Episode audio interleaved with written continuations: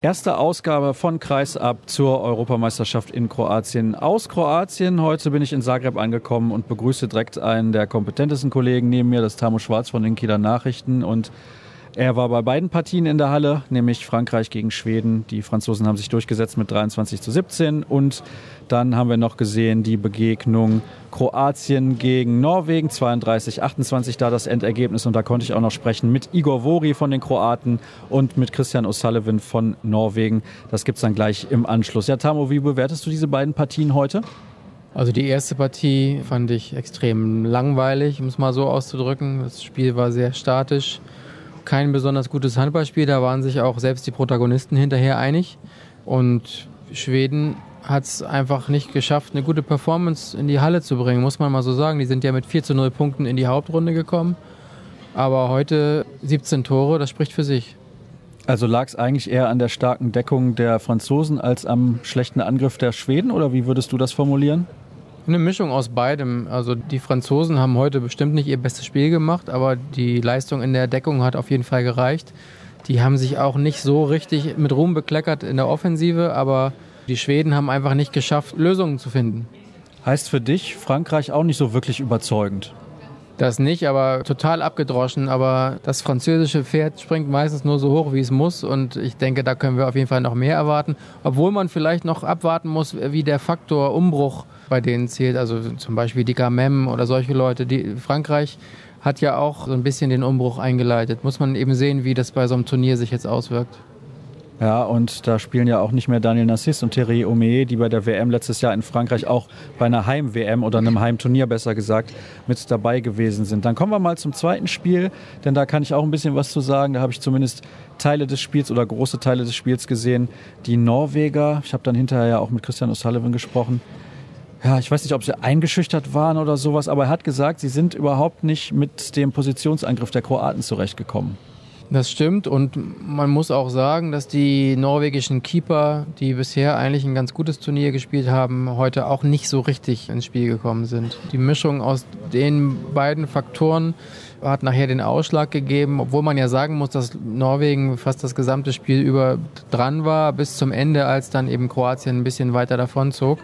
Ich hatte von den Norwegern mehr erwartet, ehrlich gesagt. Ich habe vorhin im Gespräch mit Kollegen gemutmaßt, dass es sein könnte, dass Norwegen die Kroaten in große Staatstrauer stürzen würde, weil Norwegen doch wirklich bisher frisch, schnell, modern aufgetreten ist. Aber Kroatien hatte natürlich heute auch eine phänomenale Halle im Rücken. Und die hat sie dann zum Sieg getragen, gerade auch in der Schlussphase. Da gab es nämlich durchaus Situationen, wo Norwegen nochmal hätte rankommen können, unter anderem eine doppelte Überzahl, aber die haben sie dann nur mit einem Tor gewonnen. Das war unfassbar wichtig für Kroatien, dieser Sieg heute, weil mit einer Niederlage wären sie ja eigentlich raus gewesen. Ich weiß nicht, ob es auch rein theoretisch so dann gewesen wäre, beziehungsweise praktisch, aber das ändert alles in dieser Gruppe. Ja, genau, das ändert alles. Ich hatte eben gerade noch ein langes Gespräch mit dem ehemaligen Kieler Börge Lund, der Co-Trainer bei den Norwegern ist und dort für die Abwehr zuständig ist.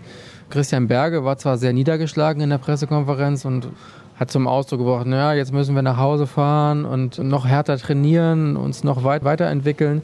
Aber Börge hat mir gerade gesagt, dass es, wenn sie ihr letztes Spiel gegen Schweden mit fünf Toren Unterschied oder mehr gewinnen, und dann kommt es noch auf Frankreich gegen Kroatien an und dann kann es einen Dreiervergleich geben. Also es ist noch nicht alles entschieden, aber ja, sieht nicht richtig gut aus für Norwegen. Schade, denn denen guckt eigentlich jeder sehr, sehr gerne zu, so wie die spielen. Dann noch abschließend zwei, drei Sätze zur deutschen Mannschaft. Morgen geht es dann gegen Dänemark. Ich denke, Stand jetzt ist Dänemark in diesem Spiel Favorit. Absolut. Und das nicht nur, weil Dänemark Olympiasieger ist, und auch der Faktor, viele sagen ja, Papier lügt nicht und Deutschland hat Tschechien geschlagen, Dänemark hat gegen Tschechien verloren, aber wir wissen alle, dass die Niederlage Dänemarks gegen Tschechien ein Riesenausrutscher war, der wahrscheinlich in einem von zehn Spielen passiert.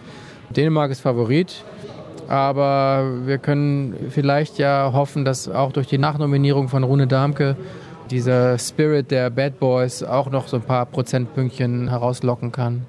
Das ist ja auch das, was vielen fehlt. Auch diese Führungsrolle von einem Rückraumspieler beispielsweise wurde zuletzt bei uns in der Sendung ja auch schon häufiger angesprochen. Ja, dann soll es das gewesen sein für die aktuelle Ausgabe. Heute haben wir auch wieder eine hinbekommen. Das wusste ich ja gestern noch nicht. Und alle weiteren Informationen bekommt ihr bei facebook.com slash kreisab, bei Twitter at kreisab.de sowie bei Instagram unter dem Hashtag kreisab sind wir dort zu finden. Und jetzt gibt es noch die O-Töne von Igor Vori und Christian O'Sullivan und dann hören wir uns morgen mit Stimmen der deutschen Spieler nach der Partie gegen Dänemark wieder. Bis dann.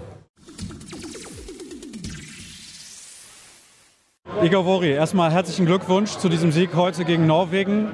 Wie optimistisch warst du vor dem Spiel? Weil gegen Weißrussland hat bei euch nicht alles gut funktioniert. Ja, ich war optimistisch, natürlich. Aber was hast du gesagt nach dem meine, eine so so ein schwieriges Spiel gegen Weißrussland? Ja, bei uns war ein bisschen, ja, ein bisschen Tremor, ich muss sagen. Aber heute, heute, heute hat geraus eine ganze Frustration von uns. Und ich habe gesagt, 6 gegen 4 wo wir geklaut einen Ball und getroffen, das, das, das war unfassbar. Und, äh, ja, aber das ist nur ein Sieg. Wir spielen noch gegen Frankreich. Ja, Kopf hoch äh, und weiter. So. Du hast jetzt gerade gesagt, die ganze Frustration kam raus. Es hätte auch der ganze Druck rauskommen können und ihr verliert ja, das Spiel. Natürlich, ja, natürlich. Wir haben einen riesen Druck hier. Ich spiele zu Hause.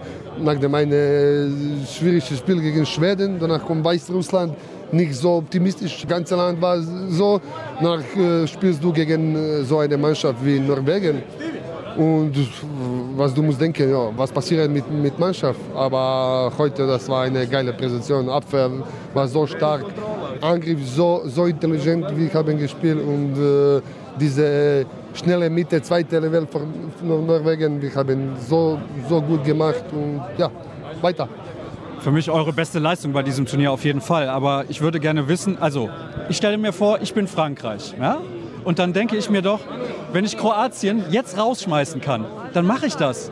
Dann habe ich nicht das Risiko, dass ich im Finale nochmal gegen Kroatien spielen muss. Ah ja, das ist, das ist so weit weg. Aber ja, ja natürlich.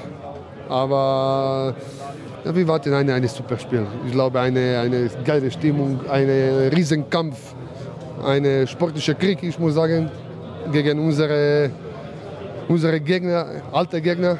Und ja, aber wir müssen ein bisschen jetzt ruhig mit zwei Beinen im Boden, ein bisschen, bisschen langsam im Kopf und denken, analysieren und am Ende gewinnen, ich hoffe. Viel Spaß bei diesem Spiel. Danke. Christian O'Sullivan, heute gab es eine 28 zu 32 Niederlage für euch. Ganz einfache Frage am Anfang, warum? Unsere Verteidigung ist nicht gut heute. Wir haben wirklich Probleme mit Kroatien als Angriffsspiel. Wir wissen, was kommt, aber äh, wir haben ganz einfach keine gute Lösung heute. Und es gibt wirklich Qualitätsspielerinnen in dieser Mann, kroatischen Mannschaft. Das ist klar, Sindric, Karasic, Stefancic, aber äh, wir müssen das einfach besser lösen. Was hat euch denn gefehlt? Physis? Ja, vielleicht. Äh, jetzt weiß ich es nicht. Schwierig zu sagen, weil wissen wir, was ist los, dann ist das einfacher zu sehen. Aber heute äh, weiß ich wirklich nicht. Ähm, und wenn wir nicht verteidigen so gut, dann kommen wir nicht in unsere starke Phase, dieses Tempospiel. Und 28 Tore vorne gegen Kroatien ohne wirklich viele Tempospieltore ist ganz gut. Aber heute ist das unsere Verteidigung, das ist nicht gut genug. Ich habe leider nicht das ganze Spiel gesehen, aber das, was ich gesehen habe, sah für mich so aus, dass euch Überzeugung fehlt, das Spiel gewinnen zu können. Ah, ich hatte nicht das gleiche Gefühl. Es ist manchmal schwierig hier auswärts gegen ja, Kroatien, 15.000 Zuschauer, aber ich fand es wirklich nicht. Ganz einfach haben wir gut Angriff gespielt gegen 6-0, ein bisschen mehr Problem gegen 5-1 und ja, haben ein bisschen zu viel äh, verschießt. Ich finde, unsere erste Halbzeit können wir wirklich ja, mit Unentschieden oder ein Tor vorne in unsere Kabine gehen, aber war leider nicht so. Und dann unsere zweite Halbzeit war äh, nicht so gut. Ihr habt trotzdem noch die Chance, ins Halbfinale zu kommen. Es ah, wartet dann Schweden. Ja, du, du schüttelst schon etwas den ja. Kopf. Es wird schwierig, aber das ist in diesem Dreiervergleich natürlich das Problem, dass ihr heute mit vier Toren verloren habt. Ja, ich, aber von was ich habe gehört, müssen wir mit fünf Toren gewinnen. Und Schweden ist eine richtig starke Mannschaft. So, das ist schwierig, nur Schweden zu schlagen. Aber das ist schön, dass wir haben eine Chance. Und ich glaube, Frankreich muss auch gewinnen oder etwas so. so ja, Ach, jetzt ist das viel, viel schwieriger für uns. Wir hatten einen Traum, dass wir können dieses Spiel gewinnen und dann haben wir alles in unsere eigenen Hände. Aber jetzt ist das nicht mehr so. Sowieso ruck zum unserem Hotel und gucken an Schweden, weil äh, es ist eine wirklich gute Mannschaft und ja, wir müssen einfach dieses Spiel gewinnen und wir möchten weiterkommen. So, nicht so einfach jetzt. Schade, denn eure Mannschaft macht viel Spaß. Dankeschön trotzdem. Danke.